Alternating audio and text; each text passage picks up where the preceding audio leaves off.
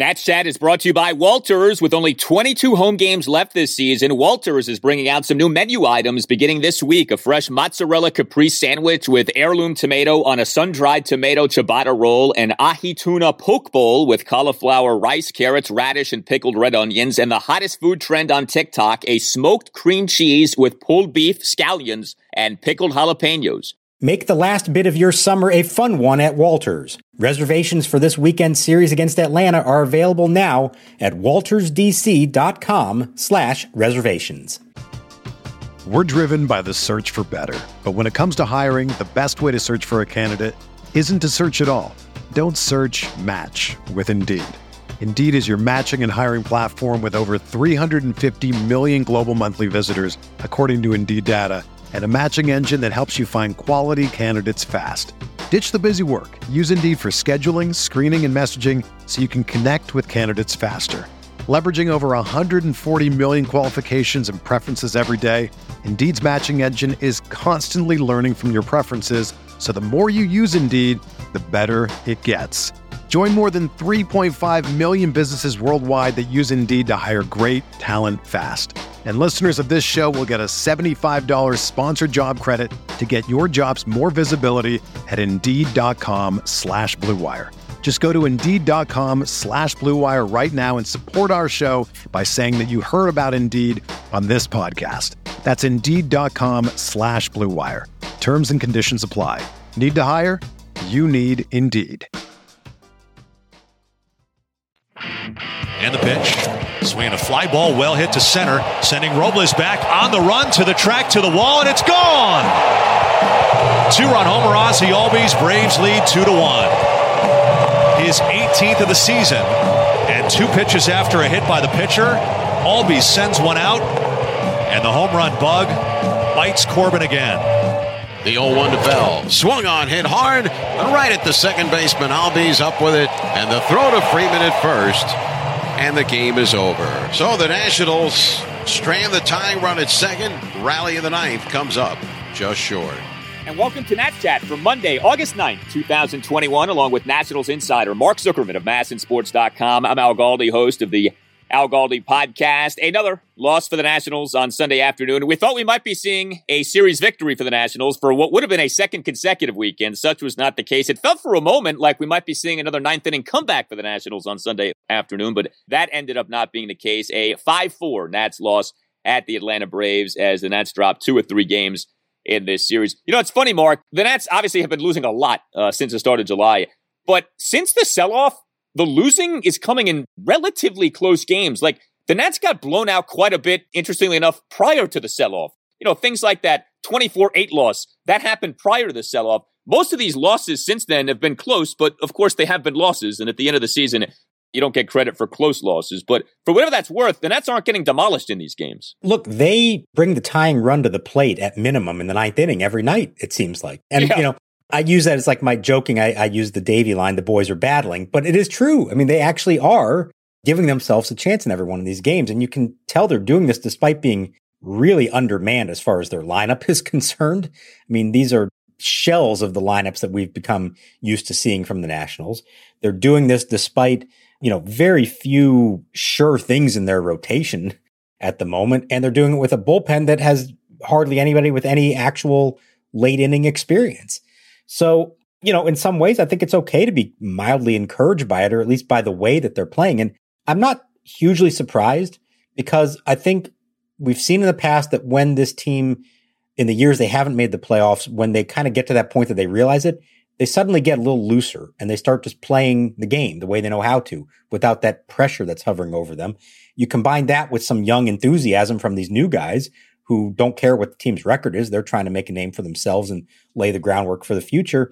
And I'm not surprised necessarily that that's what's gone on here. We'll see if it continues. Maybe as they start facing some tougher opponents, it can get tougher.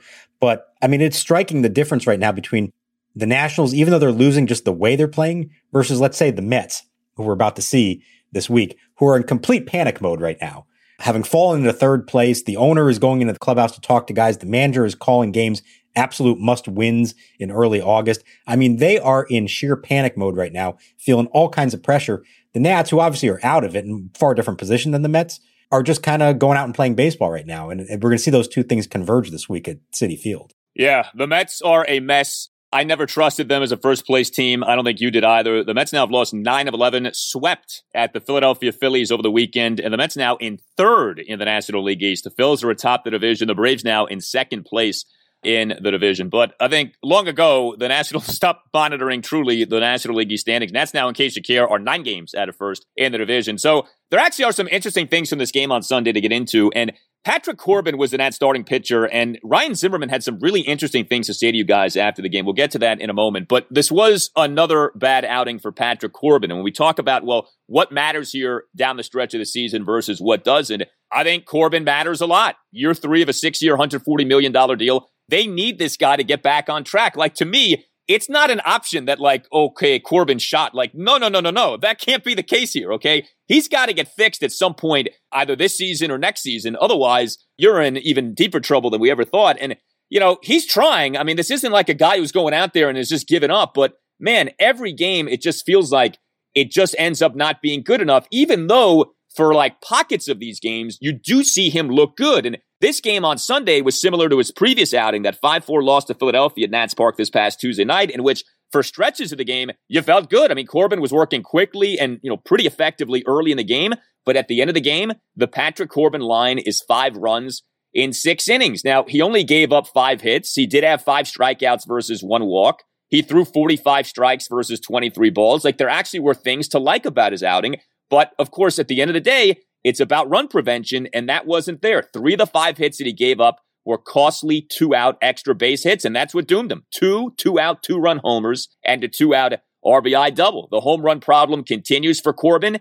And, you know, if he was a young pitcher, maybe we could say, well, he did this, he did that, but he's not. He's paid to be better than this. He's not better than this. And Mark, the ERA for Corbin now on the year is up to 583. 22 starts into the season. The guy's got an ERA of 583 and that is the highest ERA in the majors among qualifying pitchers, Al. The highest. There's a lot of names out there you can look at and say, well, wait, aren't those guys worse? Well, no, they either have a lower ERA or they haven't pitched enough innings to qualify. Right now, Patrick Corbin owns the highest ERA. And on top of that, he's now given up 37 home runs over the last two seasons in 180 something innings. And that is second most in the majors only Jordan Lyles of the Rangers has given up more at 38. And that's the story. And that's why these starts, especially recently, have been so agonizing because he legitimately looked good for five innings in this game.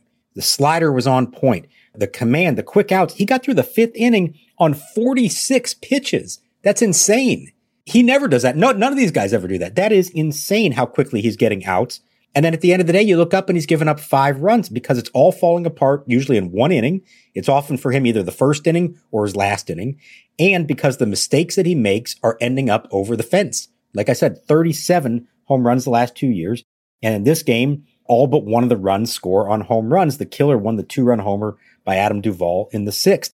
And how does that happen when one mistake is always leaving the yard? It's not, they aren't lining singles. They're blasting him over the fence, especially late in games. He's not tired. He's only thrown 68 pitches at that point.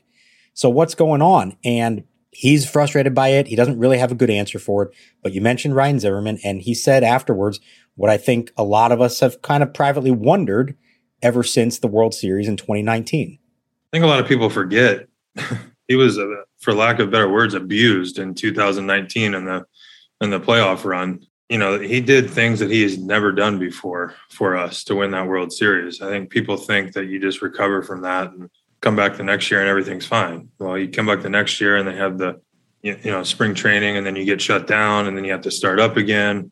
You know, I'm not making excuses for, for Pat, but, you know, in the beginning of this year, the first 10 or 14 days, whatever it was, he was on the, the COVID stuff. So obviously Zim's not trying to make excuses for him as he pointed out there, but he is saying something that I think a lot of us have wondered. And that is, did that extreme workload in October of 2019, and what he's talking about is all the relief appearances in between his starts, capped off by the three innings of relief in game seven of the World Series, that there is a domino effect of all that. And you throw that into everything else that he's dealt with, including being on the COVID IL to start this year. And it's like he's never gotten back to who he is. So I don't know if that's what it is, but certainly there's reason to think that that had some effect on him. Here's all I know. They've got three more years of him under contract for $82 million. He's healthy. This isn't Stephen Strasburg. He is healthy. He's going to be a part of this team moving forward. They have to figure out, he has to figure out a way to be effective. He doesn't have to be elite, but he's got to be effective. So the Zimmerman comments to me were really interesting. And I don't think they're without merit, but I would say a couple of things. So, number one, a lot of guys have been pushed in postseasons the way Corbin was pushed in that 2019 postseason and not been ruined forever. Okay. I mean, Corbin in the 2019 season, that was his age 29 season. I mean, it's not like this was some aging guy and you're like, well, I don't know. He doesn't have much left in the tank to begin with. Like, no, I mean, he was a, a, guy who had had a good year. Yeah, he got pushed a little bit that postseason, but that's happened a lot of times in baseball history. And while some do fall off the next year, like a good example of that to me is Nate Eovaldi of the Boston Red Sox, who was pushed hard in the 2018 postseason, then struggled in 2019, but has since bounced back more or less from that. But the other thing I would say is this there was a shortened season in 2020.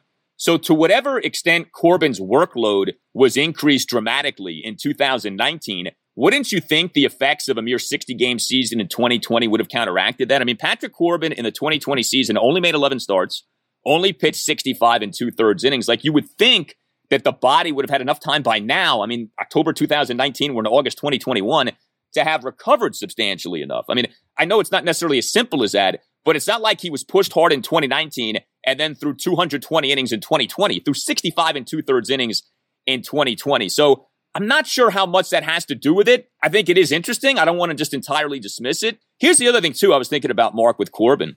When's the last time the Nationals had a starting pitcher have this bad of a season. And I'm talking about like a guy who doesn't get hurt in a season or at least doesn't miss much time due to injury in a season.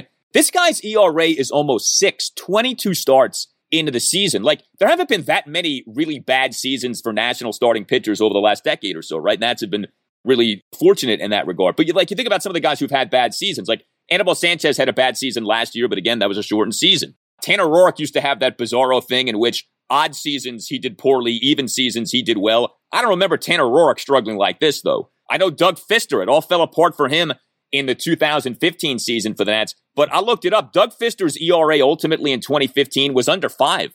Corbin's ERA this season is approaching six. This might be the worst season a national starting pitcher has had since the Nats got good, beginning with that 2012 season. Yeah, boy, that's a good one. And I'm trying to think any others. Dan Haren was really bad the year that he was here. Jason Marquis, I know, had a, some bad stuff in there. But in pretty much all of those cases, you're talking about guys who ultimately didn't stay in the rotation all year, either because they discovered an injury or quite frankly, the team had a better option and they're trying to win. And so they removed him from the equation. Well, right now, Corbin's not going anywhere. And to get back to what you were saying before, I think that's what's troubling about it. And that's why I do tend to agree with you that the 2019 abuse of him, if you want to call it that, to use Zim's word, maybe doesn't really hold up right now because he's not hurt. There's been no physical issue. He's actually throwing the ball now as hard as he has in a couple years. He's throwing 95 with his fastball. His slider has movement on it. He's not showing signs of some kind of fatigue or it's not like the, all of a sudden he gets to the fifth or sixth inning and everything's diminished in terms of his stuff. It's not that. He's just making mistakes and the mistakes get hit really hard. So I agree with you. I don't think it's easy to just point to 2019. And I agree also that I think a lot of people felt like the shortened 2020 season was going to solve all of those issues for all of them. Scherzer, Strasburg, Corbin, all of them. And obviously that wasn't necessarily the case. So it's a conundrum. It's a big one. And like I said, they can't just hide this somewhere. Strasburg, they have the excuse of he's hurt and who knows what he's going to be like when he comes back, but he's going to be in rehab mode. In Corbin's case, you have to keep putting him out there. There's no other answer to this except trying to get better from him and hope that he can figure this out. Now, maybe the one thing you can start doing if you're Davey Martinez is to say, okay, we're not going to let him face a lineup the third time through. Maybe that's who he is now at this stage of his career. And it's unfortunate if that's the case, but we have seen this happen to him now the last few starts late in a start when he is facing the lineup for the third time. They don't have a deep bullpen, but maybe their best hope right now is just to limit him to five innings and say, okay, that's enough. You got through the lineup twice. Let's move on to the next guy. Yeah, it's just amazing, man. I mean, this is his age 31 season. He's not that old. He shouldn't be at this point. You think about, Ma- I know Max Scherzer is Max Scherzer, but Scherzer is well into his 30s, and we don't have these conversations with him. This guy, I mean, you, you would have thought you were like at least two or three years away from that with him. And instead, you know, maybe you're right though. That might be where we're at with him. You know, you, you can't, some guys just age in a different manner and some guys aren't blessed the way other guys are blessed. And that's the way that it is. You mentioned the home runs. That continues to be such an issue. 1.99 home runs per nine innings now for Corbin this year. His worst home run rate of his career. It's been a nightmare for him. We're all rooting for the guy to get on track, but it's just not happening. 22 starts, ERA of 583, nowhere close to being good enough. Nats Chat is sponsored by Silver Branch Brewing Company, located in downtown Silver Spring, only a one minute walk from the Silver Spring Metro station. Silver Branch is a perfect jumping off point to Metro down to the game. Park at the Cameron Street parking lot and meet up with friends for a beer and a bite to eat before metroing down. You can also get Silver Branch beer at Nationals Park. Beyond the Gnome World, one of Silver Branch's four flagship beers, is available at District Drafts at Section 223. Brewed to be light and refreshing, Beyond the Gnome World won a gold medal for the Saison beer style at the Great American Beer Festival last year. Beyond the Gnome World is deliciously dry and thirst quenching and the perfect beer for hot summertime ball games. You may not be familiar with Saison, but take our word for it, baseball season is the perfect season for Saison, and buying from District Drafts to support your local breweries is a gnome run. Go to section 223 and try Beyond the Gnome World the next time that you're at Nats Park, and make sure you stop by Silver Branch, located in Metro Plaza, just steps from the Silver Spring Metro. Silver Branch Brewing Company, when you come in, let them know that the Nats Chat podcast sent you. We're driven by the search for better. But when it comes to hiring, the best way to search for a candidate isn't to search at all. Don't search match with Indeed. Indeed is your matching and hiring platform with over 350 million global monthly visitors, according to Indeed data, and a matching engine that helps you find quality candidates fast. Ditch the busy work. Use Indeed for scheduling, screening, and messaging so you can connect with candidates faster. Leveraging over 140 million qualifications and preferences every day, Indeed's matching engine is constantly learning from your preferences, so the more you use Indeed, the better it gets. Join more than 3.5 million businesses worldwide that use Indeed to hire great talent fast. And listeners of this show will get a $75 sponsored job credit to get your jobs more visibility at Indeed.com slash BlueWire. Just go to Indeed.com slash BlueWire right now and support our show by saying that you heard about Indeed on this podcast. That's Indeed.com slash BlueWire. Terms and conditions apply. Need to hire? You need Indeed. Whether you're a world class athlete or a podcaster like me, we all understand the importance of mental and physical well being and proper recovery for top notch performance. That's why I'm excited that Unifyd Healing is sponsoring podcasts on the Blue Wire Network. Unifyd Healing is a new and super innovative global network of wellness centers powered by Energy Enhancement System, or EE System. If you haven't heard of the EE System yet, then you'll want to listen up. This technology promotes wellness, deep relaxation, purification, and rejuvenation. Wherever you are across the globe, access to a center is easy and affordable. Interested in experiencing the EE System technology for yourself? Go to unifydhealing.com slash bluewire to learn more and find a center near you. That's unifyd, U-N-I-F-Y-D, healing.com slash bluewire. No material or testimonials on the Unifyd Healing website are intended to be viewed as medical advice or a substitute for professional medical advice, diagnosis, or treatment. Always seek the advice of your physician or other qualified healthcare provider with any questions you may have regarding a medical condition or treatment and before undertaking a new healthcare regimen, including EE system. The Nats will be in their all road grays today with red, navy blue trim along with some white. Time now for this afternoon's official starting lineups and batting orders. For the visiting Nationals, Victor Robles leads off in center field. Batting second, the shortstop Alcides Escobar. It's Ryan Zimmerman at first base, batting third. Batting fourth, the right fielder, Josh Bell.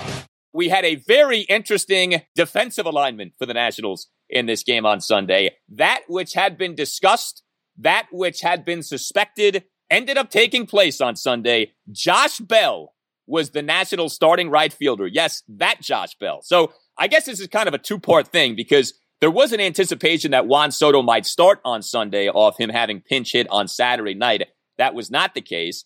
And then Bell, who has played some right field in his career, but when I say some, I want to emphasize that word some. He hadn't played right field in a major league regular season game since 2016, and he only really played like a handful of games that year. It's not like he played a bunch there, but he was out there in right on Sunday afternoon. I know he had been taking balls in the outfield, although my understanding had been that had been more left field than right field.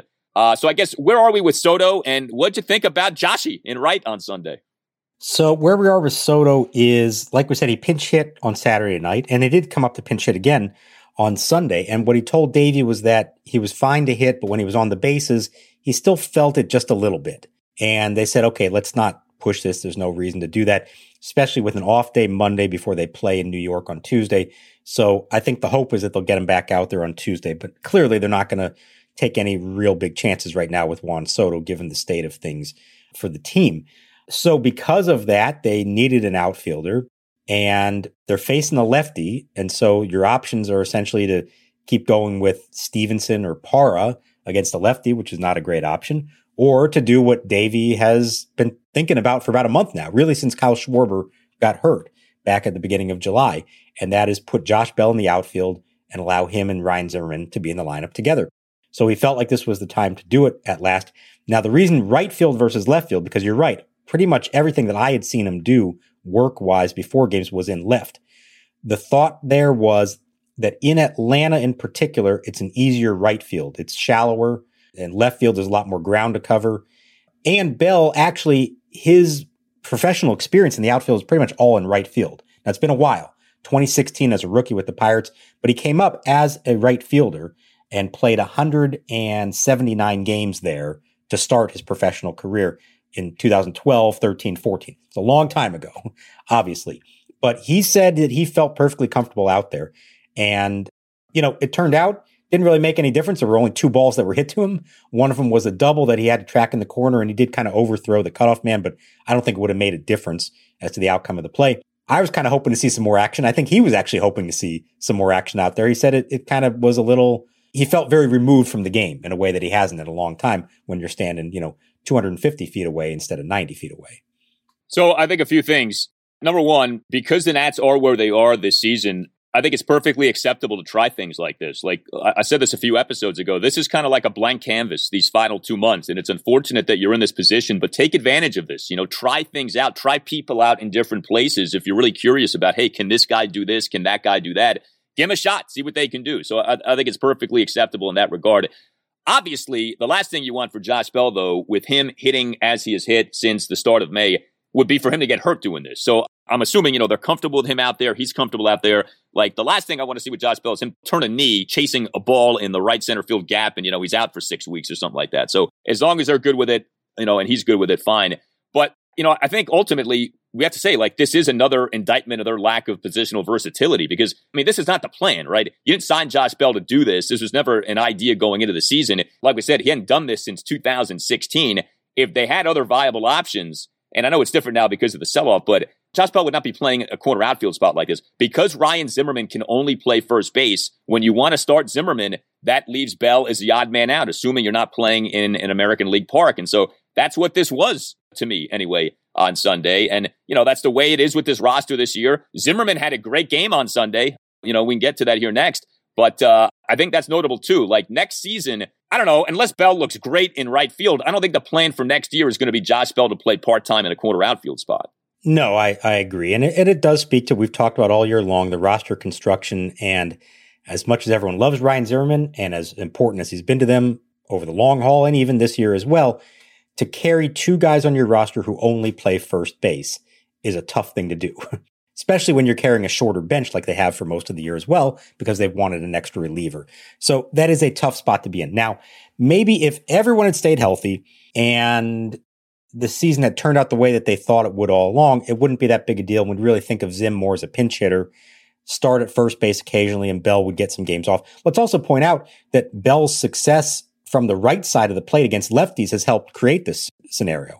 I think they envisioned all, all, along that he was much weaker from that side of the plate and so would probably be on the bench those days. Well, no, he's proven to be very effective both sides of the plate, so they want to get him in there as much as possible. But I think we're going to see it on occasion the rest of the way. It's going to have to be the right matchups and all that kind of stuff. This isn't going to be a regular thing because Zim also isn't going to play every day on top of all that. And then this offseason, they're going to decide, and most importantly, Ryan Zimmerman's going to decide what he wants to do moving forward. But you would think that based on what Bell has shown us about his ability to hit both sides of the plate, play every day to bounce back from his awful start to the season, that you have to go into next year with him as your everyday first baseman. Doesn't mean 162, but it also doesn't mean, you know, 100 starts with somebody else splitting time with him in a platoon.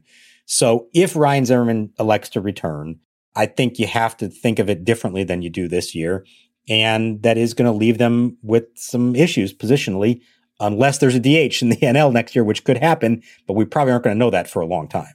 Yeah, and that's the thing. If the Nats were an American League team, this Bell Zimmerman setup would have made more sense. But because there is no universal DH this year, and because the Nationals have not yet been relocated to the AL, uh, it's been an issue this year. Now, like I said, Zimmerman did have a really good game on Sunday. I do want to give him credit for this. Three for five with two doubles, a single, and two RBI. The set of the pitch. Swing and a fly ball left center field toward the gap. Duvall on the run. Already on the run. It's down into the wall. Escobar will score. Zimmerman is into second with his second double and third hit of the game. He drives in his second run of the game, and now he represents the tying run at second with two out. He was the Nats starting first baseman for the first time this month. He had not started a game for the Nats at first base since July 31st. He has not been starting much lately, as we just chronicled. But he looked good. He looked good in this series. He had that big first pitch double to left field in the Nats three run ninth in the win on Saturday night. And he comes through with three two out hits in this game on Sunday. Two out full count opposite field double to right field in the top of the first. Two out full count opposite field RBI single to right center in the Nats two run seventh. And Zim had been down in that count at 1.02. And then a two out RBI double to left center in the top of the ninth, despite having been down in that count at 1.12. As the Nats forged, you know, another one of these uh, rallies, or I guess in this case, a mini rally, and that ninth inning made things at least pseudo interesting. But, you know, it's funny with Zimmerman. He was so hot early in the year from a power hitting standpoint. The numbers have come down. He, he still does have a pretty healthy slugging percentage on the year. And we do still see this, right? Like he is a capable batter. I mean, it, it, you know, he's not built anymore to play every day, but he can hit. And we've had these snapshots, especially recently, of him doing well in some big spots. And he, he came through really in three big spots in this game on Sunday. And he still rakes lefties. You know, that has been going on for years and years now. That hasn't changed. He's always been streaky, as we know. When he gets hot, he gets really hot and can carry a team for weeks at a time. When he goes cold, he can go really cold for a while. But at the end of the year, you know what you're going to get from him, even at this stage of his career, even at his age. So yeah, it has absolutely been worth it to have him in this role this year. And I think there is a scenario that you can concoct in your head to say that maybe he could still fit in next year if he's up to it, if it's the right role for him, if it's the right direction for the team. What you just don't want to have happen is them to get boxed into this corner again where you have a player who's very limited in what he can provide for you, even if that skill is good and valuable to you, if you don't have the flexibility around the rest of the diamond and the rest of your bench in particular. So if somehow Zim does come back for another year, it's really on Rizzo to make sure that the rest of the roster is versatile enough to compensate for that, for having two first basemen on your roster if there is no DH. We'll see how this happens. There's a, big decision for Ryan to have to make here at some point. I don't know where he's going to go with it. We've talked about this since the sell off. I think it would be perfectly understandable if he said, I don't know that I really want to put my body through what I have to to go through a season in which I don't expect our team to win. I think he would be totally at peace with it. But I also think he has shown that he can still play. It's not outrageous to think he could still be a productive big league player. And as we know, he's not going to go play for somebody else. He's not going to join Max and Trea in LA. if he comes back, it's going to be here. He will retire as a Washington National. Yeah, I mean, the vibe you get is that he's leaning toward retirement. Just if you're kind of trying to read the tea leaves, uh, you know, I suppose that could always change. I also think, from a Nationals perspective, I don't think that would be so terrible. I, I think now's probably a good time for that. I, I, don't know that they need to be spending four or five million dollars again on him for a season, and you know, you're kind of boxing the corner, like we just said. Get younger, get more positionally versatile. I, I think you know this offseason would be a good time for that. But you know, we'll see what he ends up doing in terms of the young players for the Nationals, you know, it ended up being a mixed series for guys like Victor Robles and Carter Kieboom and Luis Garcia. You know, Luis Garcia, save for the game in which he hit the two homers, really had not been doing much. He does have himself, though, a couple of hits in this game on Sunday. It was good to see that. Leadoff single through the right side of the infield in the Nats one run third, despite having been down to the count at 1.02. And then a leadoff double off the right center field wall and the Nationals two run seven. So good to see that. Kieboom did not have a very good series. He on Sunday went 0 for 3 with a walk and a couple of strikeouts. And I had to note this with Robles. So he does have an RBI single in the game on Sunday. Let me give him credit for that. Went out first pitch, ribby single to left center, and the Nats two run seventh. But what happened with Robles in the Nats one run third, I thought really was like a snapshot of why Davey has gotten annoyed with Victor this season. So he bunts the ball into the air for a force out at second base for the first out in that inning. And then he almost gets picked off of first base in that inning. Now he wasn't picked off. But, but if he gets picked off there, I can only imagine what Davey would have done. Like we probably wouldn't have seen Victor play for the next six weeks if he'd gotten picked off in that spot. I just, I wish that stuff with Victor Robles would not happen because it gives Davey an excuse not to start Victor, not to play Victor. So I don't know. I thought overall a mixed series for a lot of these younger guys for the Nationals. Yeah. The other thing about Victor in that inning, you mentioned him bunting there. Well, he's bunting with two on and nobody out and he's facing a lefty. Like, if ever there's a spot that he should feel confident about his ability to hit a ball well, that should be it. So what does it say that he's bunting? And I don't think he's bunting on command. I think he's bunting on his own there. We didn't ask that question post game, but my guess is he's bunting on his own, especially because the way he, it was a, a push bunt to the first base side. That's like trying to bunt for a hit. So if he's not confident that he can put together a good enough swing against a lefty with two runners on base, that doesn't really bode well in the bigger picture. And it does tell you that he's not feeling it and hasn't for a while. He's scrambling and is trying just to come up with any way to get himself on track here. There's been a few moments here and there, but it has just not stuck. Even out of the leadoff spot, it has not stuck yet. They're going to keep playing him because there's no other alternative right now. And like we've said, you use these last two months to make your evaluations because the last thing you want to do is get to the end of this season and say, okay, well, what do we think Victor Robles is? Do we think he's our center fielder? Do we not? Do we think he's our leadoff hitter? Do we not? You need to have a pretty good idea by the end of this year where you're going with him. And it's up to him now to make the case for himself and stuff like that, little things like that. I know even on a day when he gets on base and he had an RBI single later in the game, but stuff like that, I do think it bothers Davey and I think it bothers Mike Rizzo because it's a sign of him just having not figured it out yet situationally what to do. And it's a sign to me of a lack of confidence in his own abilities that he's trying to bunt with two on facing a lefty. Yeah, I didn't like seeing that. I'm a Victor guy, but that was disappointing what went down there in that inning. Tickets for the remainder of the 2021 Fredericksburg National season are on sale now. They have promotions for every night of the week, like $2 Tuesdays, Thirsty Thursdays, Firework Fridays, and Giveaway Sundays. If you can't make it to the game in person, you can listen to a free online radio broadcast on the Fred Nats Baseball Network or watch a live video stream with a subscription to MILB.TV. Stop by the box office or visit FredNats.com for ticket information and see the future stars of the Washington Nationals today. It's one and two to Escobar. Free to the plate. Swinging a fly ball, left center field shallow, racing in. It's going to dunk in in front of Pederson for a hit. Throw to second is not in time. Robles safe there. Scoring on the play is Garcia on a bloop single to center field for Alcides Escobar. Nationals take the lead 1 0 in the third inning. Well, if I ask the question, who was the Nationals' best hitter in this series, an appropriate answer, believe it or not, is Alcides Escobar who has another multi hit game on Sunday, a double and an RBI single, a one out RBI bloop single to center field on a one two pitch in the top of the third, because that's what this guy does. He is the king of dirty hits, you know, dumpster diving hits, but also a king of two strike hits. This guy is so good in two strike situations, especially when he's down in counts like 0 2 1 2. So he comes through there. And then he has a two out first pitch double in that Nationals ninth inning. Now, it was a misplay to an extent in the outfield, but he hit the ball pretty hard and pretty far. So it's not like that was just a total gift of a hit from that Braves defense. But Alcides Escobar, right? Alcides Escobar, who had not played in the majors since 2018, Alcides Escobar, who in that 2018 season had a minus 2.2 wins above replacement for baseball reference. That is awful, okay? That should be like a lifetime sentence to you never playing at the major league level again.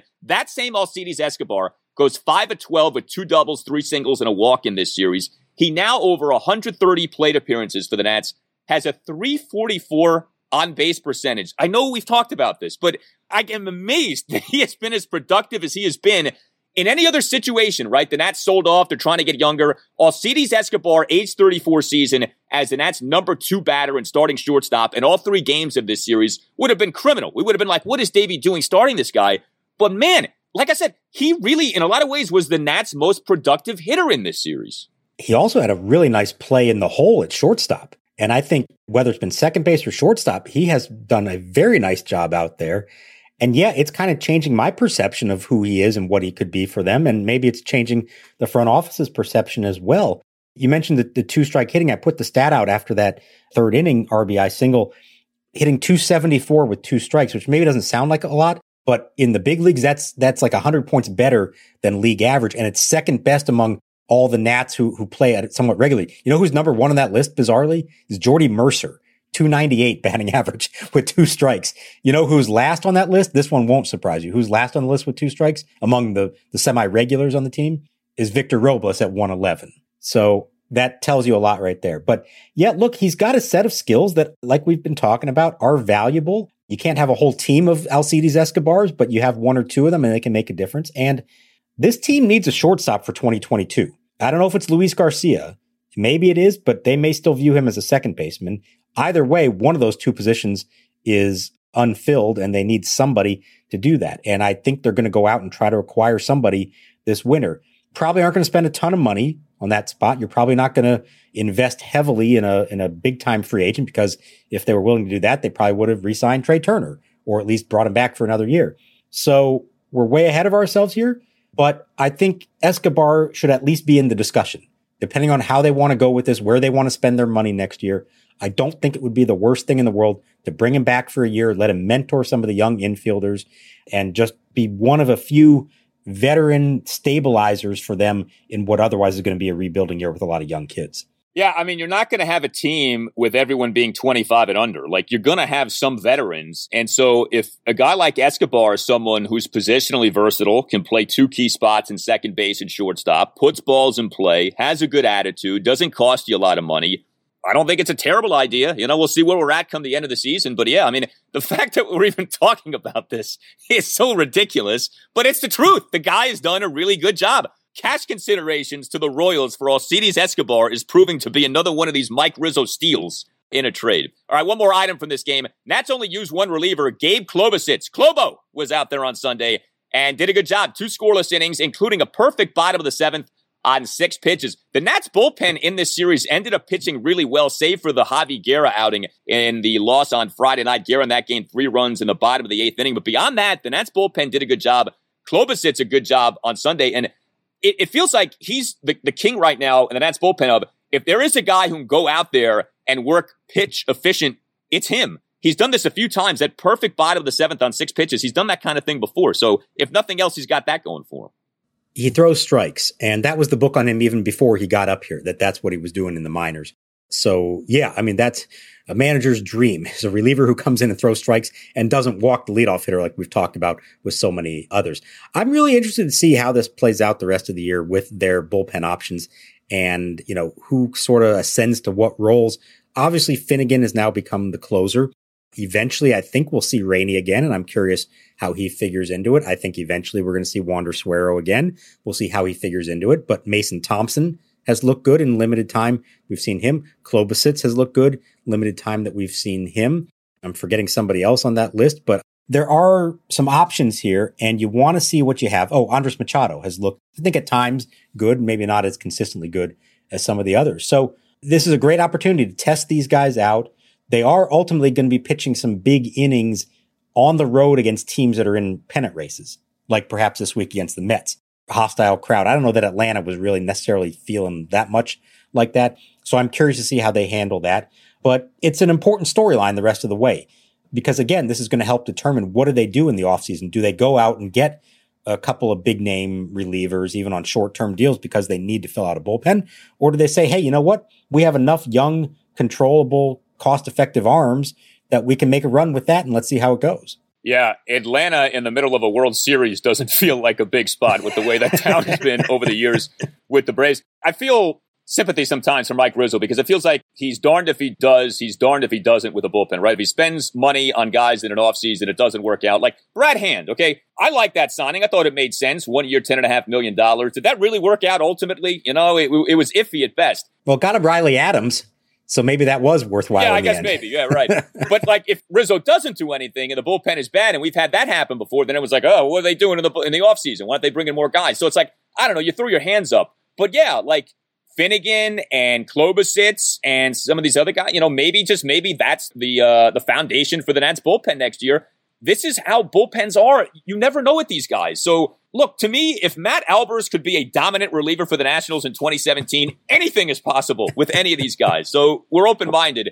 And Clovis Klobosits, 6'7, 270. I mean, come on. You talk eh, with the last name, he looks the part, if nothing else. So I'm disappointed he isn't wearing the stirrups anymore, though. It's been the long pants the last few games. I don't know. I don't know. I'm not. I'm not happy with that. He's ruining the look, Gabe. Come on, bring the stirrups back. And when he was warming up on Sunday, they were playing Dua Lipa. Okay, you don't play pop music for Gabe Klobosits. You got to play like Metallica or Iron Maiden. Okay, like hardcore heavy metal out there when he's out there. Like that's just that's the way that's got to be. He's got to get back to Nationals Park. Well, you tell us what you think. Hit us up on Twitter at Nats underscore chat. You can always email the podcast as well. NatsChatPodcast at gmail.com. That's NatsChatPodcast at gmail.com, including if you want to send us something in voice memo form. So you can write us, but you can also uh, ask a question or make a comment by recording those things into your phone and then emailing that file to us. Again, NatsChatPodcast at gmail.com. All Nationals radio highlights on Nats Chat are courtesy of 1067 The Fan. For Mark Zuckerman, I'm Al Galdi. We'll talk to you next time